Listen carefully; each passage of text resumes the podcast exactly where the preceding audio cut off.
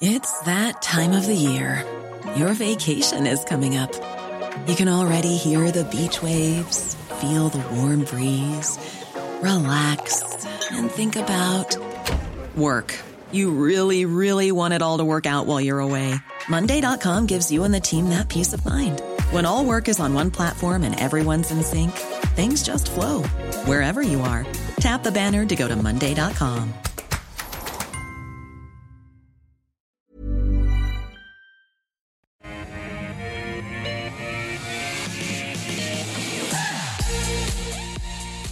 G'day and welcome to The Call, ten stocks picked by you two experts, one hour. It is Tuesday, the fourteenth of June. I'm Andrew Gagan. Good to have you along for the ride. Our two experts on the show today, Scott Phillips from The Motley Fool and Chris Conway from Marcus Today. Welcome to both of you. Uh, what a day you've joined us on. Goodness gracious. Um, Scott, how would you describe what's going on out there at the moment? I'm just looking at, at my heat map. Yeah. I can't see any green. It is bright red at the moment. It's very, very hot. There's no cool. Uh, mate, it's a, it's a, when you said, Scott, I thought you asked, what have you done to the market? It's a tough old day out there. No super surprise, unfortunately. We know the U S markets fell two point five percent Friday night. We didn't have the luxury or otherwise of having our market open yesterday. So when they fell again last night, we're on a hiding to nothing. Um, it's it's a straight-out fear trade there and here. Whether it's legitimate or not, I guess time will tell. The the open question for all traders and investors is simply, what do higher rates mean? What does higher inflation mean? And what does the chance of a recession mean? And and that's obvious to say in some ways. I think what it's worth pondering, though, is you see some of the indiscriminate selling across the board. Either the new news is genuinely worth it or it's not. When a share price falls five percent, one twentieth of the value is wiped off. No surprise, right? That's maths. But if a share price represents what it should, which is the future cash flows of that business from here to eternity, and you ask yourself whether some of these businesses are genuinely going to have ten percent less cash flow or those discount rates are going to be that much higher for perpetuity from here, that's the open question. On one hand, possibly, yeah. If rates go up and keep going up or go up more quickly than we expect, then some of the, particularly some of the, the growth companies that aren't going to deliver profits for three, four, five, ten, whatever years, they're worth a whole lot less than they should be. Businesses that are less uh, speculative or, or have, you know, sooner term, nearer term profits, I'm not entirely sure whether some of the indiscriminate selling is justified, I have to say. So uh, probably a babies with the bathwater challenge. That means for people like Chris and I and anyone else watching who's picking individual stocks, there's an opportunity for a bit of bargain hunting potentially. Mm. Whether this is the bottom or not, open question. I don't try and pick the bottom because, frankly, it's uh, designed to make a fool of me and you. Uh, but uh, I'm happy to uh, happy to look around and say, you know what? If this represents decent value compared to what I think the company's worth in five, six, seven years from now, uh, this is yep. potentially a really good time to go looking for those companies that have been too expensive to own until now, but may possibly be worth something. All right, we'll get to that in just a moment. Chris, uh, your thoughts there. Scott's saying it's fear trade. Are we seeing panic? Yeah, I certainly think we are, Andrew, uh, and it's uh, compounded by the fact that, like Scott said, we didn't have the opportunity to react to the C P I number on Friday night. So everyone's seen two days of eight hundred eighty point uh, selling on the Dow, and walked in first thing this morning and just said, "That's it, it's a wipe. I'm gonna, I'm gonna sell everything, and I'll ask questions later." Uh, I think what will be born out of this, and it happens in every cycle, so let's not pretend it won't happen again. What will be born out of this is some high-quality opportunities. You know, companies that uh, are still great companies that will be trading at discounted prices, again, like Scott said. And the challenge now for investors is to uh, to try not to panic. Um, certainly sell anything in your portfolio that is giving you a headache, some of those high P E, high growth names perhaps, uh, and then just uh, have a look at the market, see where it lands, uh, and pick over the rubble and find those high quality opportunities. It's like I said, it's it's for time immemorial we've been seeing these cycles. It will be no different this time. Uh, and, uh, you know, if you keep your head about you, I think there'll be some great opportunities in the coming weeks and months, perhaps. Mm. All right. Well, given that, and uh, instead of doing a stock of the day, we thought, g- given the market is suffering its its worst intraday fall since March twenty twenty, we'd actually ask you guys for your buy, hold and sell. Uh, we better make it quick. So, Chris, right now, today, what would you be buying and selling? Yeah, so I'm going to be a little bit lazy, Andrew, and leverage the buy, hold and sell that I spoke to you about just uh, last week. Uh, but they, they were all placeholders for things that I think are going on in the market right now. So the buy for me was Worley Uh, energy and uh, materials have been the places to hide, uh, if you will, or play even and make some money out of them. Worley's is uh, obviously in the energy space or tied to the energy price. Oil is still at one hundred twenty dollars a barrel, so I think there's still some um, perhaps juice in that trade. The hold was C B A. Uh, again, it depends on what type of investor you are, but if you're a long-term income investor, I, I don't think you sell this one on, you know, it has been a fairly brutal uh, week or so for the banks, but I don't think you sell it. And, of course, the dividend is coming up. And then the sell was Breville Group, and that is the con- in the consumer discretionary space. And uh, all three of us have talked about the difficulties that consumer discretionary will be facing. Undoubtedly, we'll do it again today when we talk about some of the consumer stocks, and that is just a place that I would avoid altogether. Yep, okay, good one. Scott, uh, likewise, what, what you'd be doing today, you spoke about those opportunities that these uh, mm. down days present. So I'll try and keep it really brief. Buyers are tough because on one hand you say, I get a chance to buy the stuff I've always wanted to buy that's been too expensive. It's not normally the stuff that's actually been completely bombed out, right? The really risky stuff is the stuff that when we look back in two years' time, we're going to say, man, look at the gains on that from hopefully today. Maybe maybe today's the low if we're lucky, but may not be. Um, so it's a really hard one. I'm going to go for TechnologyOne as the buy. Um, it's a really, really high-quality niche provider of I T services, E R P, enterprise resource planning, uh, software largely to government, education, um, healthcare. Really, really stable customer base, super sticky customers. The shares have been sold off a little bit, not as badly as most other tech companies, and for the right reasons, right? Because it's simply a better quality business than most. Uh, but if you get a chance to buy that one when it's on special, I think it's a really good business to buy. It's one you really want to kind of grab and, and, and run with. So TechnologyOne for me, T N E is the code. The hold for me is Corporate Travel Management. I own shares in this one. Um, it's been a recommendation of ours for a long time. It's done really well. Uh, we're in that space, though, of what happens next with travel. Uh, on one hand, you say, well, we get back to some sort of normal. The shares are already kind of factoring that in. You've also got a question about, is there going to be a recession there in the U S or here or both or right around the world? Uh, and that will potentially impact on discretionary travel. So corporate travel, a bob each way. I, I'm really happy holding it. I don't think it's time to buy, nor do I think it's necessarily time to sell just yet. So just have a have a good think about that one. I think uh, when it comes to sells, this is this is a really tough one. The market's down so far. Frankly, all the stuff that looked uh, expensive is a little bit less expensive now. But you want to focus again on the fundamentals. Chris mentioned some of those high kind of P E or, or not no P E, uh, the, you know, high expectation tech companies. I think they're the ones you want to look at and say, are the profits really going to come in, or did we get that one wrong? I'm going to plump for a, what's otherwise a favourite around the place, which is Pro Medicus. I think it's too expensive. P and E is the code. Good business, doing a really good thing. I think the investor got way too carried away. The opportunity for P E compression still remains really significant. Now, this one could go higher because it's, it's largely a sentiment stock. You look at the P E on this one, um, there's a lot expected of it. So maybe it continues to do well just because that sentiment remains high. If the sentiment does turn, though, there's a lot of downside risk for Pro Medicus. If I owned it, I would be selling it now, taking the money, saying thank you very much. All right, okay, that's plenty uh, to think about then with those buy, hold and sells.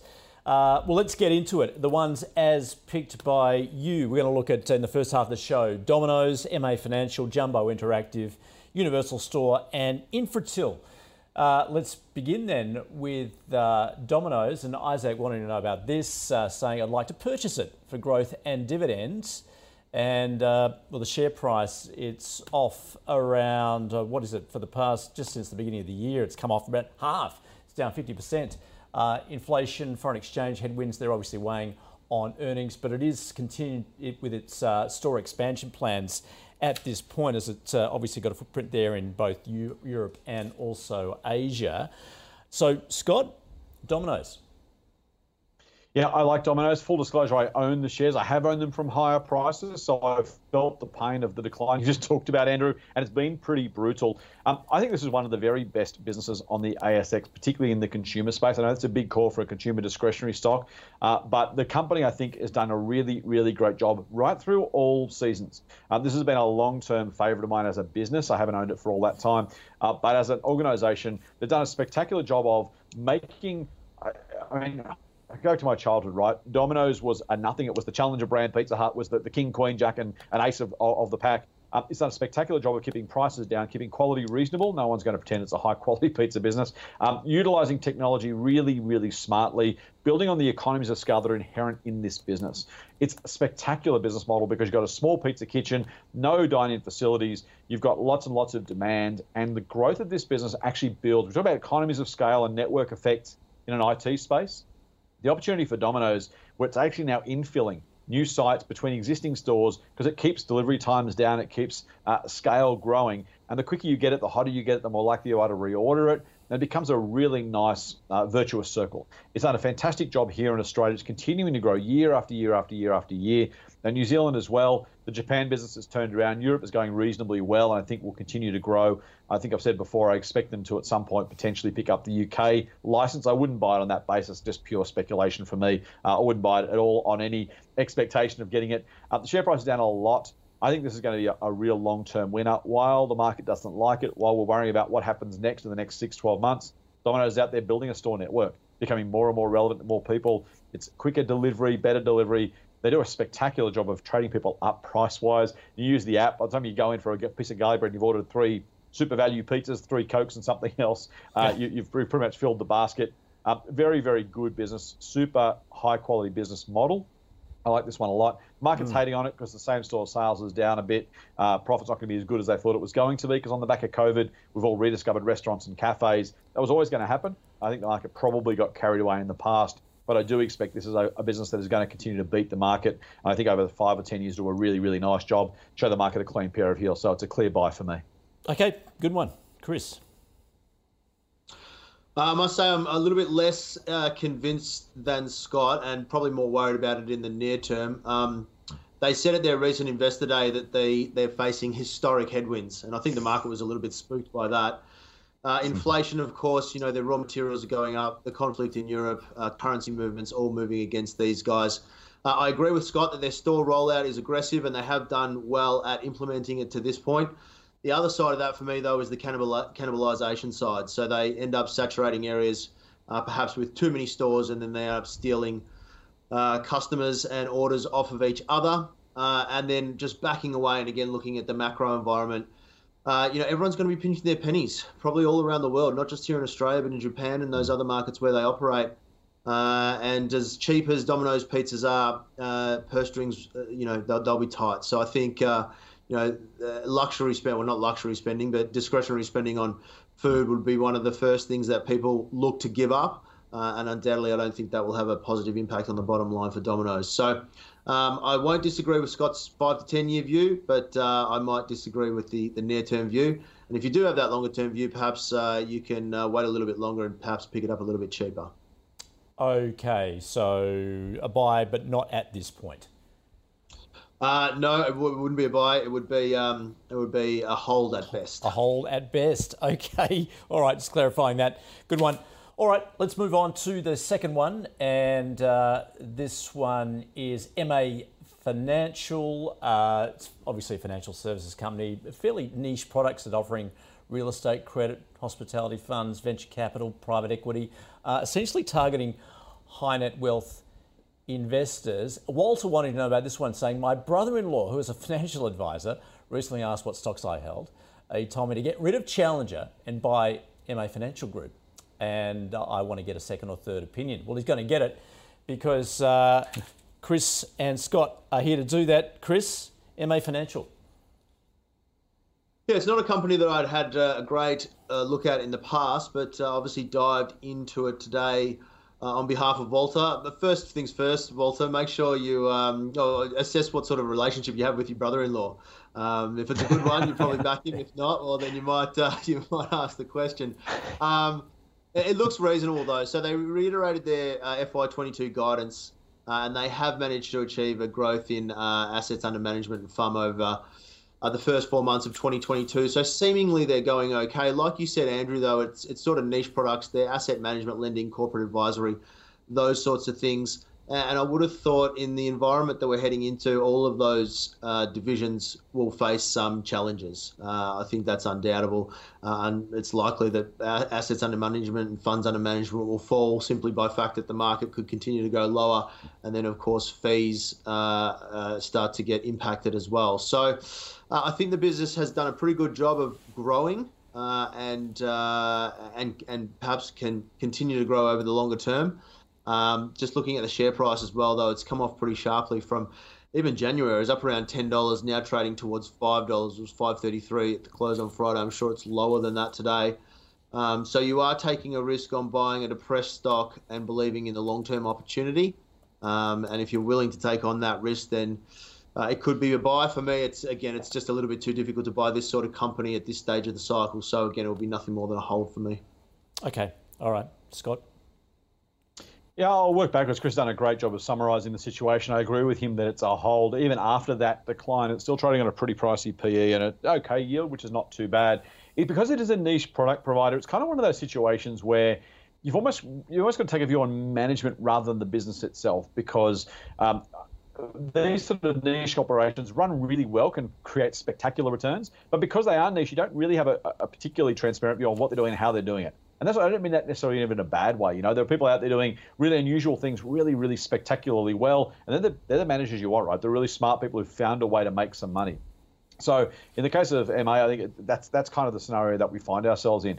As Chris says, the, the challenge around funds under management, particularly for listed assets, but even for unlisted real estate assets, for example, where capitalization rates will continue to go up, which means values come down as interest rates go up. Uh, that that's going to be a, a headwind they're sailing into. I wouldn't necessarily avoid it only for that purpose, but it doesn't, even though it sounds strange to say business is halved, doesn't look particularly cheap.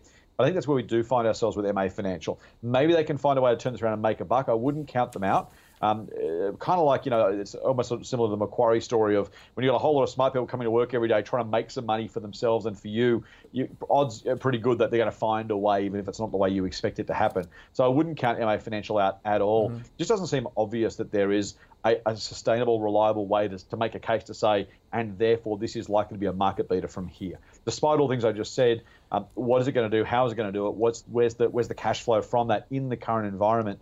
I just think it's too high a hurdle to try and clear. So if yep. it is market beating over the next five years, I wouldn't be at all surprised. So you know, I wouldn't tell people to rush out and sell it, particularly if they've got a good reason for holding, if they know the thesis well, or they've got a particular idea they think will play out. But if you don't own the shares or you, you're simply not sure why you hold them, it's hard to look at this and say, well, it's obviously a buy or obviously a sell for that matter, um, probably pretty squarely in the middle. I would probably lean towards the sell side of hold just based on the valuation, based on the, the who knows questions of what might come next. But I wouldn't rush out to sell necessarily. I call it a hold. Fair enough. All right. Our third one, and we better move along as we're uh, time's getting tight. Jumbo Interactive. Cristiano wanting to know about this. Uh, provides some analysis. It is the, the lottery retailer uh, saying it expects to complete its acquisition of lottery management provider Stride Management in uh, Canada. That's uh, coming up. Um, Scott, Jumbo Interactive. So I like Jumbo, but it's a high risk play. And here's here's the Jumbo story. But its main business is it's a reseller of of the what's now probably the lottery company um, lotteries. So it has a license to basically resell those on its own Jumbo platform. That's a great business to have because we know how, how big lotteries are. We know the sort of money that's spent on them. And by the way, the move online is only going to continue. So more Australians, you know, betting more on, on lotteries. More of us doing it online. These guys are one of the Tabcorp, sorry, our lottery company has their own um, their own websites, of course, but it's a great business to be in. The challenge is, as we've seen only last year, I think it was maybe even late the year before, was that the then Tabcorp business basically said to Jumbo, if you want to re-sign this, you're going to do it at a much better rate in our favour, not in your favour. If you don't want to, that's okay, walk away. Now, if your entire business or most of your business is centred on reselling someone else's products, you have to jump to their tune. That's a great thing, but it's also a meaningful risk because if they simply can't come to terms, those terms are meaningfully reduced as they were last time around, you're in some trouble. Now, you talked about the acquisition. They're also trying to move into uh, providing uh, lottery services in other countries, providing not-for-profit, raffle-style lottery services. They're trying to use the, the, the lottery company cash flows or the business that's being sent their way to effectively make themselves, if not uh, uh, risk-proof, if that goes away, it'll still hurt them, but trying to make sure they've built another part of their business so they're less reliant on the lottery company relationship. That is both the upside and the downside. So really big, if they can land a couple of these international businesses, they can be much bigger from here. That's the basis of the buy case and the cash flows from the lottery company. I think it's a re-sign ten-year deal, if I'm not mistaken. So plenty of time to get this sorted out now. Yes, at lower rates, but that's locked in. So on balance, I think it's a buy. I think they'll do a lot more business in years to come because of the move to online lotteries. And if they land a couple of those big acquisitions or or growth opportunities, they will mm. meaningfully diversify the business and create some some value. Um, mm. So a high risk one, but a buy for me. Okay. Chris, do you agree? Yeah, I actually do uh, agree with Scott on this one. I like it as well. I like the business. Uh, obviously, they benefit from uh, the big lotteries, you know, the forty million plus lotteries. That's when they generate uh, a lot of revenue, and Scott's talked beautifully about their uh, expansion opportunities. So from the software side into the charity sector, Uh, and penetration of the U S iLottery market. So there's fourteen states in America that have already uh, launched this iLottery, and they have uh, sales exceeding five billion dollars already. So there's a couple of ways that they can do it. They can have a reseller agreement, but that limits their upside a little bit, um, or they could go after a license, which uh, is particularly competitive. But if they were to launch there, uh, then like Scott said, it would diversify the business Uh, and give them some further upside. So I'm a buyer, but the only condition that I would put on it, I see that you've just put the chart up, that's beautiful, uh, that it's trading right near the, the, the lows for about the last twelve months, near, near the September twenty twenty-one lows. Uh, so I'd like to see it bounce a little bit and have the share price have some positive momentum before pulling the trigger. But if it could do that, I'll back Scott and be a buyer as well. All right, good one. Moving on to our uh, fourth stock and Universal Store. Paul wanting to know about this. It is the fashion retailer, sort of targeting the youth market, really. And uh, look, obviously, we know retailers are under severe pressure at the moment. So, Chris, what are your thoughts then on Universal Store? Yeah, I've talked about this uh, this space before on the show with with both of you gents, and talked about how I didn't really understand the way some of these share prices of these types of companies took off. Setire was another one that Uh, was flying there for a minute during the pandemic and has come off considerably. And I'm sorry to repeat myself, but it's just going to be a terribly difficult play, uh, a place to play the consumer discretionary space over the next uh, twelve uh, months at the very least.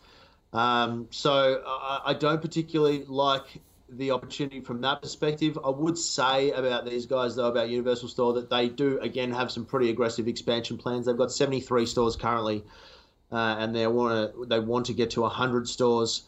Uh, and there is some upside in terms of once they have that store network rolled out, that their margins will be able to expand because they'll have better penetration. So, again, there's potential for growth in the future, but are you willing to pay the current price for that future growth and in this environment?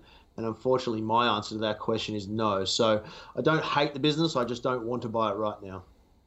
Okay, that's no. Um, so, Scott, thoughts? Yeah, really good summary for Chris. I find myself almost in exactly the same place. You look at the raw financials, I think it's, according to my numbers, ten times earnings, and you kind of go, wow, I mean, yeah, not much has to go right. The question is, can that actually go right? Because not much has to go wrong either for a small, young business like this in a really difficult market. I actually quite like many retailers, but not all of them, and actually not probably many. I like some retailers because you really want to have something special. Retail is the easiest business in the world to get into. It's the hardest business in the world to get right because the barriers to entry are so low for everybody else as well. Uh, you know, think about think about fashion retail when we were kids. That was a very, very long time ago. Less for you blokes, but a while for me. Uh, and, uh, and and think about how how things have changed so quickly since then. As a as a business and then as an investor, you have to have your pulse, your finger on the pulse of exactly what brands are changing, what's working well, what's not working well, how are companies adapting to all that kind of stuff. If you're in discretionary retail and fashion retail in particular, such a difficult, difficult job to do. Some of them do it really, really well. We talk about Premier Investments a lot of times. Even there, some of their chains do well in some years and badly in others. Um, they have the benefit of that kind of house of brands approach where they get to offset one against the other. I'm just not entirely sure in this case that even despite what obviously looks like cheap shares, uh, this is a business that's trying desperately to find a way to be a public market uh, participant through a cycle, which, as Chris said, there's some tougher times coming. Uh, statistically, at less than eleven times earnings, those numbers are legitimate moving forward. It should be, it should, on balance, probably um, going to be a market beater. Probably, if you had, if you had a dozen of these and said, look, you know, overall, if you bought a portfolio, would it be okay? Probably, but going into a tough time, maybe there's a recession coming, maybe there's not. There's certainly challenges around discretionary spending. Uh, you know, ask yourself, who are the customers? What are they going to do? I don't know the answer to that, and so you don't even have to necessarily know for sure that you're not right. You just have to say, just don't know. I literally don't know whether or not this company has the wherewithal, the the appeal to its customers to continue to get them to spend, and whether the customers will have enough money to keep spending in those circumstances. When you have that combination, it's there's no harm in simply saying, you know what, maybe I missed something that goes well, maybe I don't. I'm just going to give this one a, a pass. I'm just going to simply say, you know what, I don't know. I'll, I'll walk away, let it do its thing. I'll come back when the coast's a bit clearer, either because the economy looks a little more certain or simply because the company justifies itself. It's okay, well, I missed the upside a little bit. I'll jump on in X months, years' time, and, and ride the rest of the wave. But for now, I think it's one best left alone. Okay, that's a big pass then on Universal Store. Uh, Let's move on to Infratil. Layla wanted to know about this. It is the New Zealand-based infrastructure investment company, owns uh, what's in the renewable energy space, digital infrastructure, airports, healthcare assets, very diversified there. Scott, Infratil. Yeah, really diversified, which is great from a business perspective. It makes it really hard from an investment perspective because you're looking at all those different parts of the business saying data centers versus renewable energy versus, uh, you know, it, it's a really complex business, uh, not not in its structure, but in the in the types of businesses that it's in, because they generally are all going to have different uh, things going for them at different periods of time. I like the infrastructure business in the data center area, generally speaking. I am on record as being a little bit concerned about the um, the ability to diversify, or more more probably diversify, to, to actually justify a premium for a data center. At the end of the day, these are these are big warehouses with with computer racking in them, and I know that's horribly simplistic. But you look at everyone trying to get in this space, the growth of this space. If you're a bull, you say, hey, there's going to be many, many, many more of these in years to come. Everyone wins from the upside from the sheer growth in volume. On the bear case, you say, well, hang on, what differentiates these from each other? And if the answer is not much, then where's the margin continuation in this space? Once there are enough players in this space, once it's commoditized enough, it's dime a dozen. Who really cares? There's some benefit around space and speed. Um, location as well matter a lot. So there are some really specifics when it comes to data centers that matter a lot. Um, they have a pretty good track record. So there is that, and put that on record. I have to say, though, at the current price, uh, it just doesn't seem super attractive to me. At a two point five percent yield, it's neither a great income play nor it is a great Uh, capital appreciation play, in my view. Uh, you've seen that the share price there done almost nothing in the last year. When everything else around it has crumbled, it's been a great safe haven, uh, while a lot of growth names in particular have struggled. But I really can't see the obvious case for value with Infratil from this point. Great business, solid business, probably a good cornerstone position in a portfolio. If you have it, I definitely wouldn't sell it. Um, but I can't, I can't make a strong enough case for outperformance over the next five or so years. So for me, I'm going to leave it as a hold. A hold? Okay, Chris?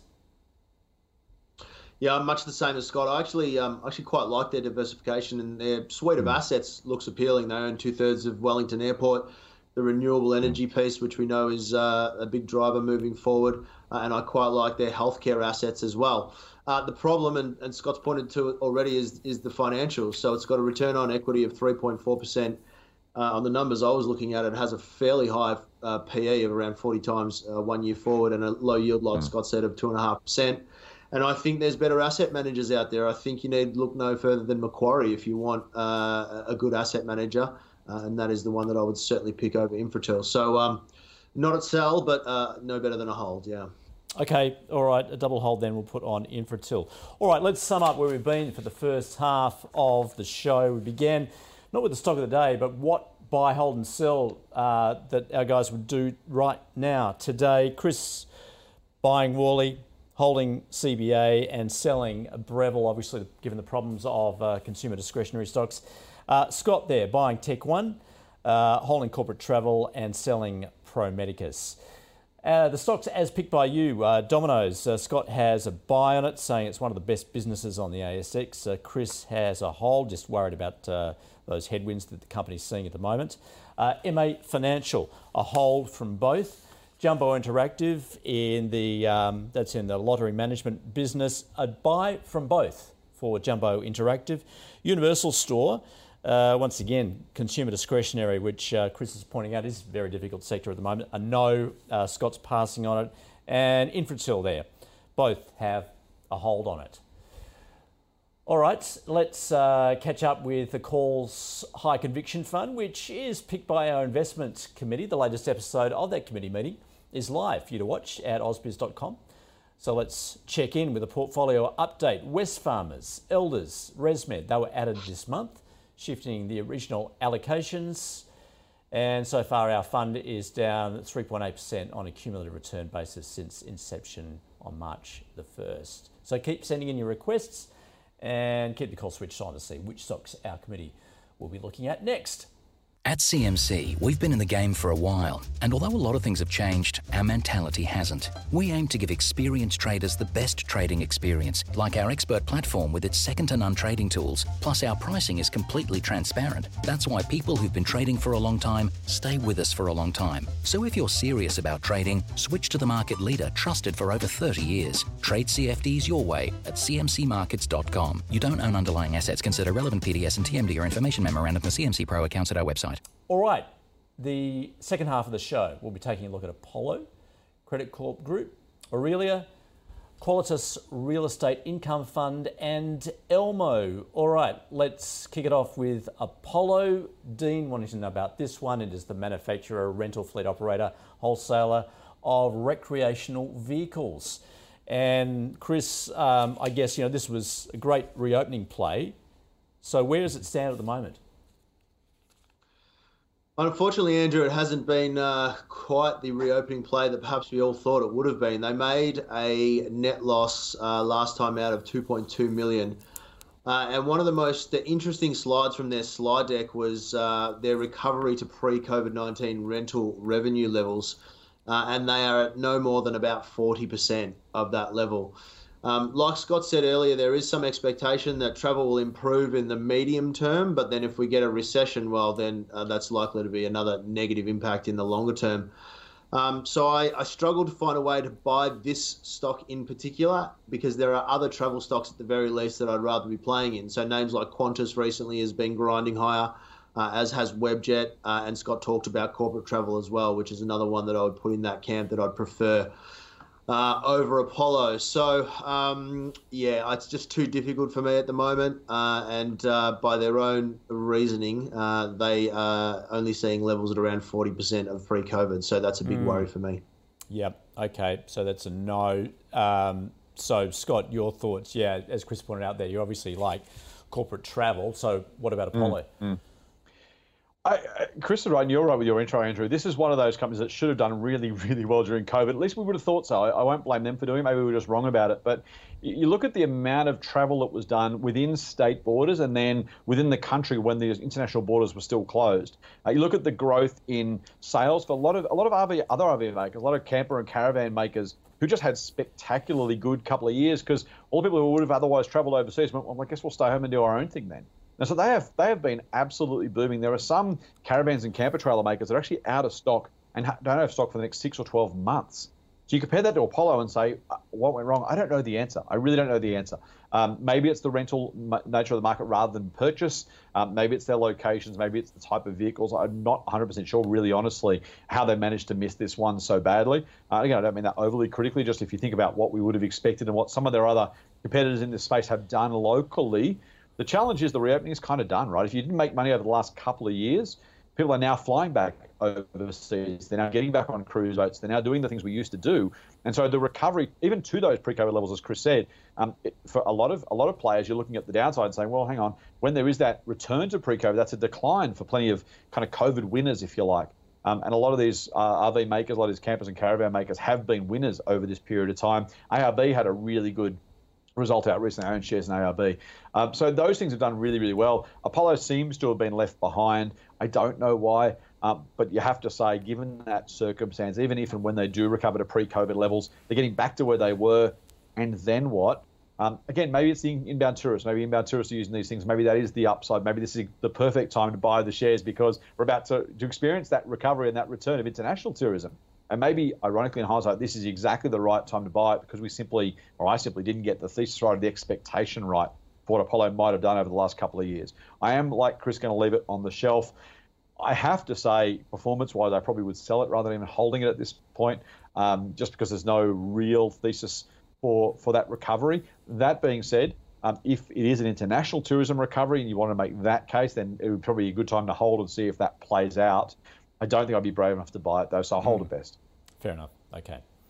All right, and next one is Credit Corp Group. Roger wanted to know about this one. It uh, essentially collects debts, Australia, New Zealand, it's also in the U S. Uh, he's saying it's hovering around fifty-two week lows combined with a recently released positive market update and a current P E of around sixteen. I'd like the panel's view on whether to consider if this is the right time to start buying. Scott? So I don't think it is, and uh, it comes down to the credit cycles of both the purchased debt, and I'll get into that in a second, and their customers' ability to repay the debt. So Credit Corp and uh, and its ilk, effectively, they take they buy distressed debt from debt holders. Think about a credit card company that can't collect, or a utilities company. Think about, say, a, a Telstra or equivalent, or an energy company or equivalent who says, hey, I've tried to collect money from Scott for the last three months. He hasn't paid. We're going to sell that debt for literally cents on the dollar to Credit Corp, and they can go and try and get the money. Now, if, if I owe them one hundred dollars, they might sell it for a buck. Uh, and then if they can get three, five, ten dollars out of me, then they've made some money. Now, they might try and collect from someone else who doesn't pay at all, and they lose money on that debt they purchased. Overall, it's a portfolio view. They try and buy it cheaply enough and collect more than enough to offset their costs and make some money on the edge. So that's that's the business model. They've done it really well for quite a long time. But that really well for quite a long time has been between recessions effectively. Even the COVID recession, which was a technical G D P recession, didn't come with a lot of household debt problems because there was plenty of money sloshing around from governments to make sure we didn't end up in financial stress. Now, we've just talked about, we spent a lot of this program, we will for, I'm sure, weeks to come, talking about the world we might be moving into, which is going to be one of higher household indebtedness, or at least higher household financial stress, potentially a recession, maybe or maybe not, probably more likely in the U S than here, but possibly, arguably, probable, or at least possible here as well. Um, in that environment, the debt they've already bought, for example, or are buying now, will probably be as expensive as it was, potentially. Maybe the collections will be less than they, they could have got previously because it's even harder to collect in tougher economic times than in better economic times. What does that mean? It means that if you're buying for around the same price, but you're collecting less, imagine your costs don't change, but your revenue falls. What does that do? Of course, it crimps your margins. Now, this could be all way too pessimistic or way too cautious. They might have great systems and people. They might be able to negotiate even better prices for the debt they're buying. Maybe because they're collecting such little amounts, maybe they don't have a meaningful deterioration in their ability to collect from those delinquent customers. But I do think this is the time when companies like Credit Corp may well have tougher times collecting. And so that P E, while it looks pretty inexpensive at sixteen times, that's assuming that level of profitability is sustainable. If it's not sustainable and the P E is closer to twenty or twenty-five times, very, very different proposition. There have been times when profits fallen even more precipitously. So, um, you know, they've done a really good job historically. They've got a very good track record of the last decade or so. So, you know, in, in the right circumstances, they're fine. Is it going to be fine if things get tougher? I don't know the answer. I dare say things will get slimmer than they have been in the past. Probably not the right time to buy a company, even though the price looks attractive-ish and the P E is not overly stretching. If that profit can't be sustained, it might be a value trap. So I'm giving it a miss. Okay. No. Chris? Uh, I have a slightly different take. Don't get me wrong, I'm not a screaming buy, but uh, I think uh, the moving part for me that uh, slightly changes the thesis is the amount of supply in uh, those debt ledgers that is going to come online. Like uh, Scott said, we are expecting to move in a more uh, difficult environment, uh, and there will be more debt that comes under stress, and there will be more opportunity for a credit corp to buy that debt. Um, probably I would have thought at a cheaper price, even if it's at the same price. There'll simply be more of it. Uh, and if they're good at what they do, and, and they are, they'll be able to select the debt that they think they're most likely to be able to collect uh, to collect on. Um, in terms of uh, answering Roger's question about whether or not now is the time to buy it, uh, again, it just comes down to what the share price is doing. So it is, it has fallen sharp, sharply, and it is still falling. This is another one of those ones where I just need to see uh, some stability in the share price. Um, I don't mind the thesis as an investment. I need to see that stability in the share price. If we can find uh, a bottom and start to turn higher, that's when mm-hmm. I'm more likely to look at it. But I simply won't catch a falling knife because uh, we know what happens when you try and do that. Okay. So are you holding it, or are you just ignoring it at this point? No, no. I'd be I'd be holding it if I had it, and yep. uh, I'd be looking for an opportune time to buy it. Okay. Good one. All right. Let's uh, move on then. Uh, our next stock is Aurelia. It, uh, it is a gold miner and, and explorer. In fact, it operates three mines, gold mines in New South Wales. Uh, Brett wanted to know about this, saying it's going down, yet it earns predictable income with a reasonable margin. It's cashed up, so appears objectively undervalued. The technician and fundamentalist in me are in, in a conflict. Uh, bearing in mind, a lot of gold stocks have been promising but not delivering at this point, I guess, obviously, given where those bond yields and the U S dollar are at the moment. So, Chris, Aurelia. Yeah, I'll just jump off by saying to Brett, I feel your pain, mate. I'm a technician and a fundamentalist as well, and uh, constant conflict, so I feel for you, mate. Uh, in terms of Aurelia, uh, I think there's some company-specific problems that have led to the share price decline. I mean, I don't particularly like gold miners Uh, in any case, uh, and that's just a product of the fact that the gold price isn't doing that we're what, doing what we want to see it do. Um, but they did have some uh, weaker production guidance and uh, some downgrade on grades uh, grades in the March quarter, and I think it was around a six percent uh, cut to production guidance. So that's probably why the share price has been beaten up of late. Uh, they do have a great balance sheet, though, uh, as pointed out, eighty-one million dollars cash, uh, hardly any debt at only twenty-five million dollars, uh, and they've got a debt facility there of another twenty million dollars. So they've got plenty of cash, um, but this I just wouldn't buy this one. Like I said, it's more about uh, the fact that I don't particularly like gold stocks, uh, and this one has had some uh, production problems, so uh, it's an avoid for me. Okay, all right. Um, Scott, do you like gold miners? Uh, I don't. you, you viewers will know well, Andrew, that uh, I'm not a big fan of miners in general on a fundamental basis. Um, they're generally digging big holes, and then when the holes empty, they're going to find a new hole to dig, and it means more more capital investment. Uh, in a in a in an industry where you have no pricing power at all, the best you can do is control your costs, control your operations really, really, really well, and hope the price goes for you. Sometimes it does, and that's completely fine, and there are some great operators out there, but as an investor, trying to forecast the ability to generate that cash requires you to know or to guess what the gold price might be well into the future, and I simply don't know. I'm a long-term investor for what it's worth, so I have no short-term view on either the, the trading perspective or even just short-term investing or speculating on what the price might do next. You just got to, you know, take a five-year view. So what's the gold price going to be over that five years? What's the margin going to be? I don't know. And so it's impossible for me to, to put a really good number on it. Sometimes you get a chance to buy them cheap enough. Um, if and when the gold price is in a, in a bit of a funk, the closer the gold price gets to the marginal cost of production, the better the odds of simply getting a decent return. It's, it's straight out probability, risk, reward, right? Um, doesn't mean it can't go lower, uh, but when it is low, that's a pretty good chance for most people. That being said, as Chris has nicely pointed out, the operational challenges are something you can't overlook. And as I said, you can't control the price. You can at least control your operations, or at least look for businesses that seem to have good control of their operations and, and kind of rely on the quality of management to at least do the best job of op controlling what they can, controlling the controllables, and, and letting the price do its thing and maximizing your chance of a good return. Uh, really, it may well be that business for what it's worth. It doesn't look particularly expensive, so I can understand why people are looking at that saying, well, gee, it looks like some opportunity there. There are predictable cash flows, at least if the price stays where it is, and that's what I say. I don't know I would necessarily call them predictable from that perspective. Predictable volumes maybe might be the better way to put it. Uh, but yeah, I, I'd probably, look, I think you want to you want to wait till the gold price gets cheaper if you want to play this, at least the way I do it. You don't have to do it my way. But if you do, um, I'd be buying when the price looked low. I think I've only bought one or two miners in my life, uh, generally speaking, when that price just simply got close to the marginal cost of production. I believed in the operational excellence of the company. So that's the framework I'd use. Uh, unfortunately, that means I wouldn't be buying Aurelia at the moment. Okay, all right. Moving on to uh, Qualitas Real Estate uh, Income Fund, uh, sort of an alternative real estate investment management firm.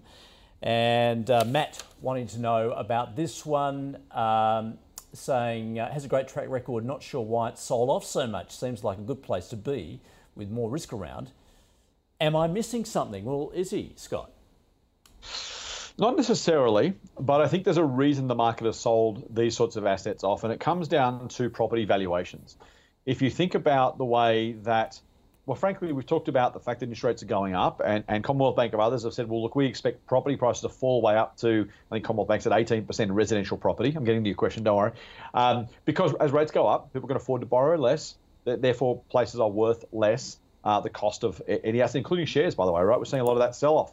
Uh, as people adjust their expectations for a higher interest rate, higher inflation environment. The same is true of property. And commercial property-wise, they use capitalisation rates, as I'm sure our viewer knows, and those capitalisation rates go up. They multiply rent by a capitalisation rate to get a valuation. If the cap rates go up, it actually brings property prices down. And so the challenge there is, unfortunately, as we see rates go up, it makes their portfolio worth less. Not worthless, worth less. There's a space between those two words. Uh, and so if you're in that environment, that situation, what looks cheap now based on past earnings or past valuations may not be as cheap in that new environment. And that's often why we're seeing a lot of real estate related companies sell off, because their assets are simply worth less as a result of higher rates. It makes logical sense to me. It makes logical sense to the market. So I would argue that's probably what's caught uh, this business as well. Uh, Qualitas, it's, it's just simply that, that outcome. It doesn't look super expensive on the numbers, but nor does it look particularly cheap. And the challenge with looking at some of these net asset backing numbers, we're looking backwards, right? So we're comparing the pre-rate rise valuations with the current one. Something looks cheap on a book value assessment versus what it might have been six months ago. Go forward twelve months with possibly another, what, one, one and a half percent interest rate rises between now and then. Maybe it's higher if you believe some people. Uh, that, that's probably worth it even, even less at that point. So this might be one of those cases where looking backwards doesn't necessarily tell you what the situation looks like moving forwards. fifteen times isn't, for my mind, cheap enough for a real estate business. Uh, as I said, I, I don't mind the fact it's trading under book value. That is where I'd be looking for real estate assets. At the end of the day, your, your investment results, uh, development uh, profits, a bit of rental yield and a bit of leverage. Um, those are nice things to have, but of course leverage worth, works both ways as well in a higher rate environment. So uh, I, I don't mind the business. It is a pretty good asset manager, pretty good property manager. I don't dislike it at all. I just don't see the burning case for a buy. If I owned it now, I'm not even sure that I'd keep it. I probably would, I think. Uh, but it's, for me, it's right on the border because that fifteen times earnings and, again, as I said, a, a likely reduction in asset value moving forward. Time to sell them was probably a few months ago, uh, but if you like it and you're happy with the operational management, you probably want to hang around because you like what they're doing, and that's completely fair.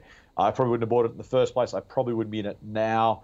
I probably would sell it and look for other ideas. That being said, we've talked a lot about uh, the, the various potholes in the market right now. There are worse places to be than Qualitas right now.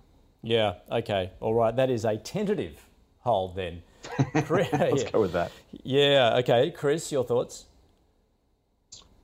Yeah, so just interestingly, uh, the alternative real estate uh, financing sector grew out of the, the G F C after the banks, they were forced to tighten their lending criteria and hold more capital. So non-bank lenders like Qualitas, who offer more flexibility, they uh, they stepped in to fill the gap at a premium.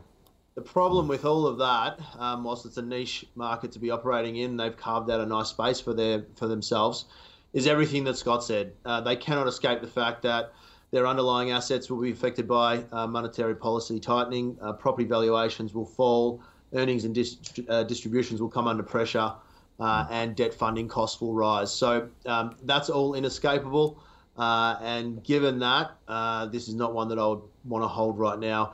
And even there are other REITs that I would still prefer to be holding. I think last time we were on the show, we discussed Goodman, um, which if I had uh, a gun to my head and was being forced to pick one of the property players, that would be it. Okay. No one's holding a gun to your head, Chris. Come on. All right. All right. So no, then, from you. All right. Uh, let's. Uh, our final stock then is Elmo. Izzy wanted to know about this. It does provide human resources and payroll software for small and medium businesses, both in Australia and the U K. So, Chris, your thoughts on Elmo? I actually quite like this business, Andrew, but uh, it's been in the news of late because it received that uh, six dollar ten indicative cash bid from uh, a company over in San Francisco. Uh, San Francisco, sorry, that's a mouthful. Uh, Accel K K R was the name of the company that was poking around, but ultimately they have walked away, and uh, and uh, Elmo has been left at the altar. So. Um, a disappointing outcome um, that they won't be able, that they weren't able to pursue that that opportunity. Would have valued the company at around five hundred fifty million dollars, uh, but now they're left to just uh, stay on the A S X and figure it out for themselves. Um, just on that front, though, I don't mind uh, the business at all. Uh, they've reiterated recently their their F Y twenty-two guidance and their annual recurring revenues, uh, which is what everyone pays attention to in this space. How much money can they bring back year after year? Uh, is tracking at the upper end of their guidance range. So the business is seemingly going quite well, but undoubtedly the share price is going to be uh, tumbled around a little bit because of uh, the bidder walking away. All right. Have we still got you? So yep, what are you still here. So yep. So so what are you doing with it? Yeah, I think it, I think if you held this one prior to the bid and you like the company, then you'd, you'd keep holding it, but it's not yep. one that I'd go out and buy. Okay, fair enough. Scott. Yeah, this is a really hard one, Andrew. Uh, there are so many indicative bids flying around these days. They're almost not worth the paper they're written on. Occasionally one gets up, but many of them are simply have a bit of a sniff around, walk away, uh, no harm, no foul. The old, you know, highly conditional, non, you know, whatever, whatever. The, the language they put in front of the bid these days is, is kind of like, you know, all care, no responsibility. The challenge it does have for investors on one level is it makes you wonder why the bidder walked away. And for a skittish market that's already a little bit worried about what's going on, you think, well, hang on, they've, they've seen or heard or smelt or, or found something they didn't like, so they're not going to pursue, pursue the bid. Now, that's probably absolutely nothing to it, but it does make the market wonder what's going on. So that's part of the consideration as you think about whether Elmo's decent value. You've also got a market that's obviously not paying up for growth and for technology right now. That, again, as I said at the very top of the show, can be a baby in the bathwater opportunity for many investors. And like Chris, I really like Elmo. Um, they're a good team. They're doing good things. They're working in a really nice small and medium enterprise market, kind of flying below the radar of the big guys. They're able to kind of customize and and work on a, on a set of solutions that, that really, really work for their customers. On the flip side, these customers are only ever going to be so big, and the land and expand strategy, the idea of kind of getting in with one module and selling them other modules, really has to work, because the companies themselves aren't going to necessarily uh, be, be massive. And the number of uh, opportunities they've got for in that small and medium space, lots of lots of businesses, but not as many are going to want to use Elmo's products. They're simply too sophisticated or too feature-packed or just simply too hard to install or implement for a whole lot of businesses in that space. I don't mean that about the businesses, just simply it's not fit for purpose. And so it's kind of a, it's a really interesting space. Largely not a lot of competition specifically for that style of software at that scale, at that price, in that market. Great. Not a massive opportunity in terms of getting into the larger end of the market, and some of their competitors actually moving down into those medium enterprises to try and grow their own business. So they're going to increasingly come up against competition. I, I do like the Elmo business though, for all of that said, and I think the price is pretty uh, attractive given where they're at at the moment. I don't, I don't own it personally. I don't, I haven't recommended it personally, but a lot of the guys at the Fool do like Elmo for all the things, all the reasons I've just said. Uh, high quality management team. We like the software. We like what they're doing. Uh, we like the way they're doing that land and expand model, as they talk about. The net retention rate's been pretty good. Um, open question moving forward. These small and medium businesses probably more prone to economic uh, challenge than some of their bigger brethren. Not exclusively, but tends to be the case that more small businesses go by the wayside than large businesses if we do end up in some sort of economic challenge or even a recession. So there is a bit of a question mark around churn over the next twelve, eighteen months. I can see why the price has fallen, but I think it probably allows for enough opportunity uh, for the patient buyer. Um, a bit like the other stuff we've talked about already, and frankly, the market today, these things could go lower before they go higher, if we, even if we're right. So bear that in mind, particularly in technology, particularly in growth stocks. But I think it's a pretty attractive price. I'd be a buyer of Elmo. Oh, okay. All right. We finished on a buy. That's good, because it uh, must be said the second half of the show has been pretty negative as far as Outlook is concerned. All right, let's, uh, in fact, summarise where we've been. We began with uh, Apollo in that uh, R V uh, vehicle space there. Uh, it was a no from uh, Chris, and um, yeah, Scott also saying, look, you can find better stocks too. He's got a sell on it, in fact. Uh, Credit Corp Group there, um, a no from Scott, um, concerned about sort of those margins coming off. Uh, Chris saying, well, perhaps that's an opportunity to buy at a cheaper price. He's got a hold on it. Aurelia in the gold space, um, both essentially saying they don't really like gold. Uh, an avoid from uh, Chris. Scott saying no, but perhaps look if the, you can look at it if the gold price comes off further. Um, Qualitas Real Estate Income Fund, a tentative hold from Scott, a no from Chris, and just finally there, Elmo, a hold. Uh, from Chris and Scott saying, look, he really likes the company, loves the management, it is a buy. All right, that is our show for today. Let's thank our guests. Scott, thanks for joining us from Motley Fool. Thank you, Andrew. Where are you? There you are. Thanks again. Thank you, and Chris, thanks for joining us from Marcus Today. Thanks, Andrew. Thanks, Scott. Good one. Thanks, guys. Uh, all right, just a reminder too, any stocks you'd like us to cover, flick us an email, the call at ausbiz dot com dot a u, or you can tweet us at ausbiz T V. And a reminder to find, you can find those stocks in the Call's portfolio. Head to ausbiz dot co forward slash portfolio. Thanks for joining us.